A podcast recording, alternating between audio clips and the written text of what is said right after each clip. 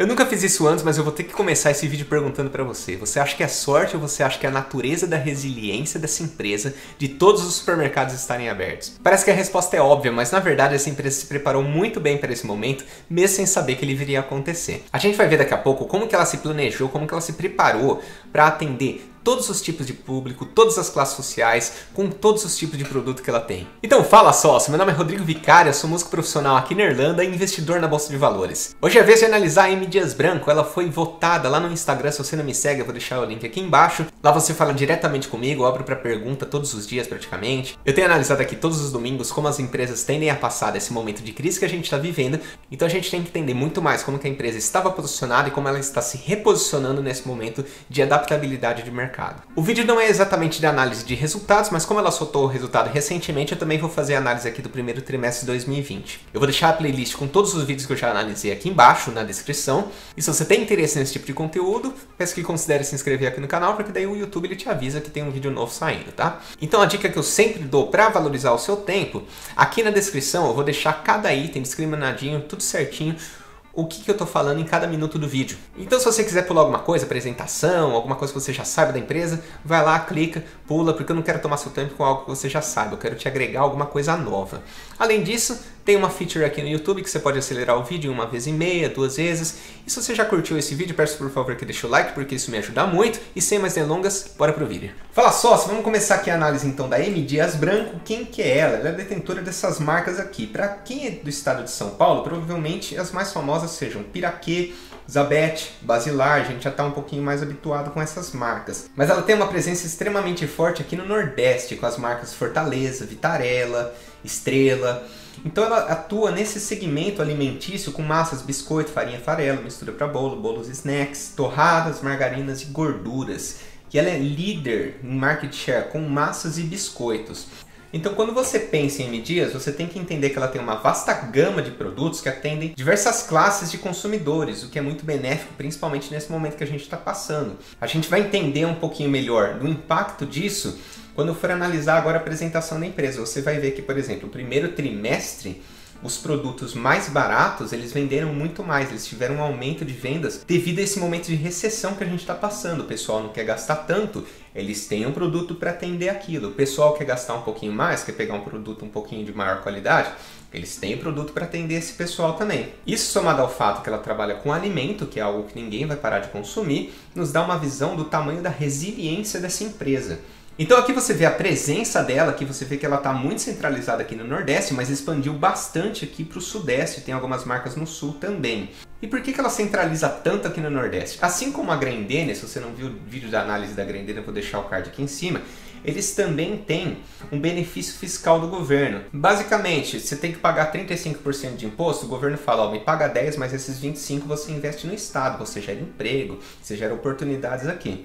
E é isso que a M vem fazendo também, ela possui esse benefício. Os números não são precisos, tá? 35, 10 foi só um exemplo. Então isso a longo prazo é um ponto de fragilidade, mas é uma onda que ela está curtindo, não tem problema curtir isso, mas saiba que no futuro esse benefício fiscal pode acabar, e isso vai impactar sim os resultados dela. E caso você não saiba também, ela exporta seus produtos para outros países. Mas essa receita ainda é quase que insignificante. A gente vai ver já os números que ela faturou 6,4 bilhões em 2019 mas 25 milhões apenas foi de exportação. Aqui eu vou recomendar para vocês, assista esse vídeo institucional da M Dias Branco. É sensacional, 5 minutinhos que vai te levar. E quem me acompanha aqui no canal já sabe que eu gosto muito de analisar a empresa como um organismo vivo. Eu analiso os números, obviamente a gente tem que fazer esse estudo, mas ver esse vídeo é sempre bom para te lembrar o que, que a gente está falando quando a gente investe em uma empresa. Você vai ver a linha de produção, você vai ver as máquinas gigantescas, aqueles robôs pegando produto num estoque na altura de 30, 40 metros. Então quando você vê isso, você lembra, eu não estou investindo somente no MDA3, eu estou investindo nessa estrutura gigantesca. E aqui, conforme prometido no vídeo, vou fazer essa análise bem rapidinha aqui do release do primeiro trimestre de 2020 dela. Chega a ser um pouco distorcido, né, comparar com 2019, porque 2019 ela deu uma bela derrapada. O que, que aconteceu? Vamos entender aqui o cenário que a MD está passando e provavelmente vai continuar passando, tá? Porque isso vai ajudar muito a gente a entender esse release e os futuros dela também. A M é uma empresa verticalizada. O que, que é isso? Ela faz todas as etapas do processo produtivo Ela pega a commodity, transforma num produto, embala, faz a logística, leva ao consumidor final, que no caso dela, em grande parte, são os mercados, supermercados, atacadistas, varejistas. A verticalização só funciona se você tiver ganho de escala. Vou te dar um exemplo bem bobo aqui. Imagina que você faz café para o bairro que você mora. Você consegue fazer 100 cafés por dia. Só que você está com uma demanda de 200 ou 300, 400 cafés por dia, você não está conseguindo alcançar. Aí você vai lá e você compra uma cafeteira, você paga 300, 400 reais, você consegue vender mais. Essas vendas a mais vai pagar o valor da cafeteira. Mas se você começa a vender um, dois, três, quatro cafés, não faz mais sentido você ter a cafeteira, você acaba perdendo aquele valor investido. Então, se você investe em algo pesado, maquinário, estrutura automática, para produzir bastante, isso só faz sentido se você tiver um ótimo ganho de escala, se você vender bastante. E ela tem, ela é a que mais tem no mercado por ser líder em market share de biscoito, como você pode ver aqui, e massas. Então, beleza, mas o que, aconteceu? Ela é muito impactada pelo aumento do dólar e, consequentemente, o aumento do preço do trigo, porque é a matéria-prima básica dela para ela conseguir fazer os seus produtos. Então, com esse aumento do dólar, impactou todo mundo, todos os produtores de massas e biscoitos. Porém, ela foi uma das primeiras que repassou o preço disso para o consumidor. Então você chegava no mercado, você está acostumado a comprar o piraquela por 90 centavos, aí de repente ele está 1,20, daí você, pô, eu vou nesse aqui que está um real. Porque as outras marcas não repassaram esse preço para o consumidor. Elas diminuíram suas margens de, de ganho para conseguir tomar um pouco de market share da M Dias. E funcionou, e funcionou no curto prazo. Ela continua sendo líder do mercado, mas a gente vai ver aqui, market share de biscoitos e massas, ela perdeu 3 pontos percentuais de 2019 para 2020 e 5 pontos percentuais aqui em massas. Então a estratégia deles funcionou, mas a longo prazo isso não se sustenta. Você não pode reduzir sua margem tanto, vai ter um limite que você vai começar a gerar prejuízo. Então nós como investidores a gente tem que estar sempre atento ao market share dela para ver como que ele está se comportando ao longo do tempo. Se ela vai conseguir retomar esse, esses pontos perdidos. Então vamos lá, 2019 ela deu essa derrapada por essa tomada de decisão estratégica. Quando eu falo derrapada, ela ainda gerou um baita de um lucro, tá? Em 2020 ela conseguiu apresentar uma grande melhora, mas eu só queria ressaltar aqui para vocês que quando você compara um trimestre com o outro, realmente tem essa, essa distorção. Então ela vem aumentando isso, ela não parou de fazer, ela vem aumentando o volume total de vendas, isso é muito importante, volume total de vendas em biscoito, volume de vendas em massa, isso ela só aumentou, perdeu o market share, isso apresentou um lucro líquido no trimestre de 137 milhões contra 57 milhões que foi em 2019, ou seja, gigantesco. Margem EBITDA 14%, ou seja, ela teve um ótimo ganho operacional e mantém aqui um ótimo caixa. Esses são os grandes números dela, né? não vou meter exatamente a todos os detalhes aqui, mas, como eu sempre falo, se você tiver interesse em dar esse próximo passo em contabilidade, em análise das empresas, eu vou deixar um link aqui embaixo. Se surgir um interesse, você dá uma clicada lá, tá? Aqui o que eu tinha dito, deixa eu corrigir, tá? É 25 milhões, ó, exportações foram 25 milhões no primeiro trimestre de 2020. Então, eu falei besteira no começo do vídeo, mas deu tempo de corrigir ainda, né? Eu tinha falado que era no ano todo, né? Então, desculpa aí. Aqui o market share nacional de biscoitos aqui no Brasil você vê que ela lidera com 33,2%, enquanto o segundo player está com 8,7%. Então ela tem uma vasta vantagem sobre o outro player.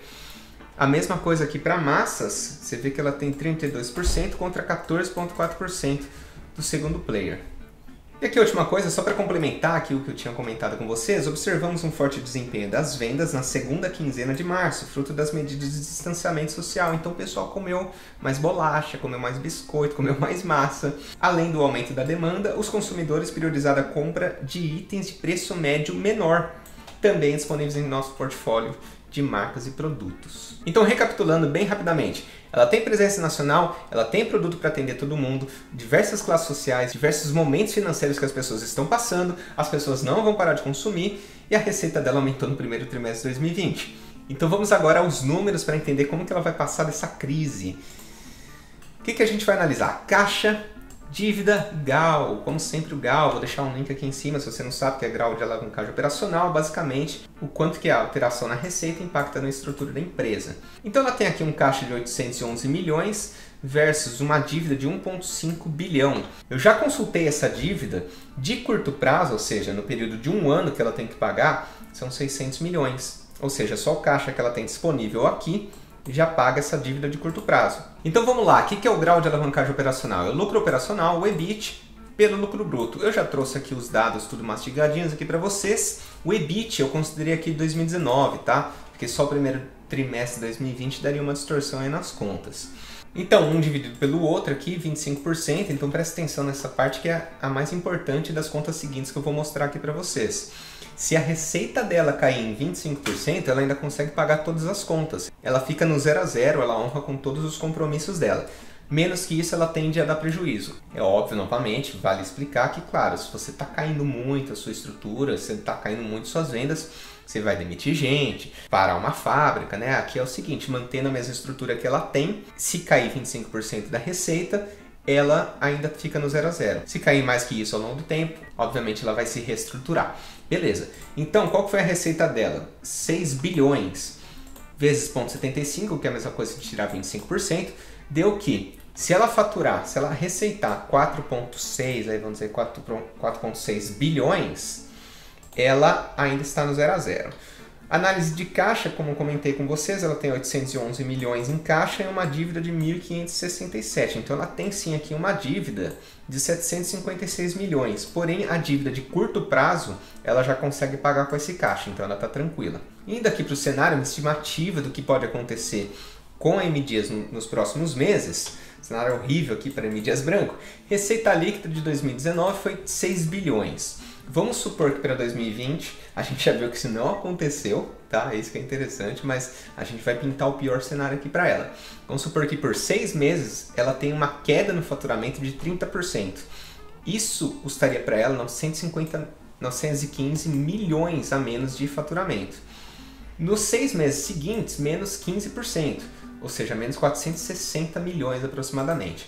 Em 2020, ela teria uma perda total de receita de 1,3, aproximadamente 1,4 bilhão de receita perdida. E por que isso? 30% aqui, porque o pessoal está num momento complicado, às vezes compra um produto mais barato, que não gera tanta receita para ela, e depois eles vão retomando aqui um pouquinho o hábito de consumo, da, das marcas preferidas de cada um. Então foi baseado nisso essa estimativa. Beleza, em números, o faturamento de 2020 seria de 4,7 bilhões de reais. O Gal nos diz o seguinte: até 4,6 bilhões a M não dá prejuízo. 4,7 maior que 4,6 em 153 milhões. Fica meio que no 0 a 0, ela não daria prejuízo, ela não daria muito lucro também, tá? Então pintando nesse cenário horrível, a gente chega que ela consegue sim passar muito bem, ela tende sim a passar muito bem dessa crise. Então, como eu sempre digo, em momentos de bonança de mercado, é muito normal as pessoas negligenciarem grandes empresas, grupos empresariais que já estão muito mais consolidados e não vão trazer aquela explosão de crescimento. É óbvio que você pode ter na sua carteira uma parcela que visa essa explosão de crescimento, mas isso não é um fator excludente, você pode ter as duas, não existe uma ou outra. Então, essa crise acabou vindo aí para nos mostrar que realmente a gente tem que pensar na carteira como um todo, como que ela vai se proteger ao longo do tempo. No longo prazo muita coisa pode acontecer, algumas a gente não faz nem ideia, como essa que, pô, quem podia imaginar, né, que uma crise dessa poderia acontecer. Então sempre leve isso em conta quando você for montar o seu portfólio de investimento. Sócio, muito obrigado pelo seu tempo. Meu nome é Rodrigo Vicário do canal Fala Sócio. Agradeço a atenção disposta. Até o próximo vídeo.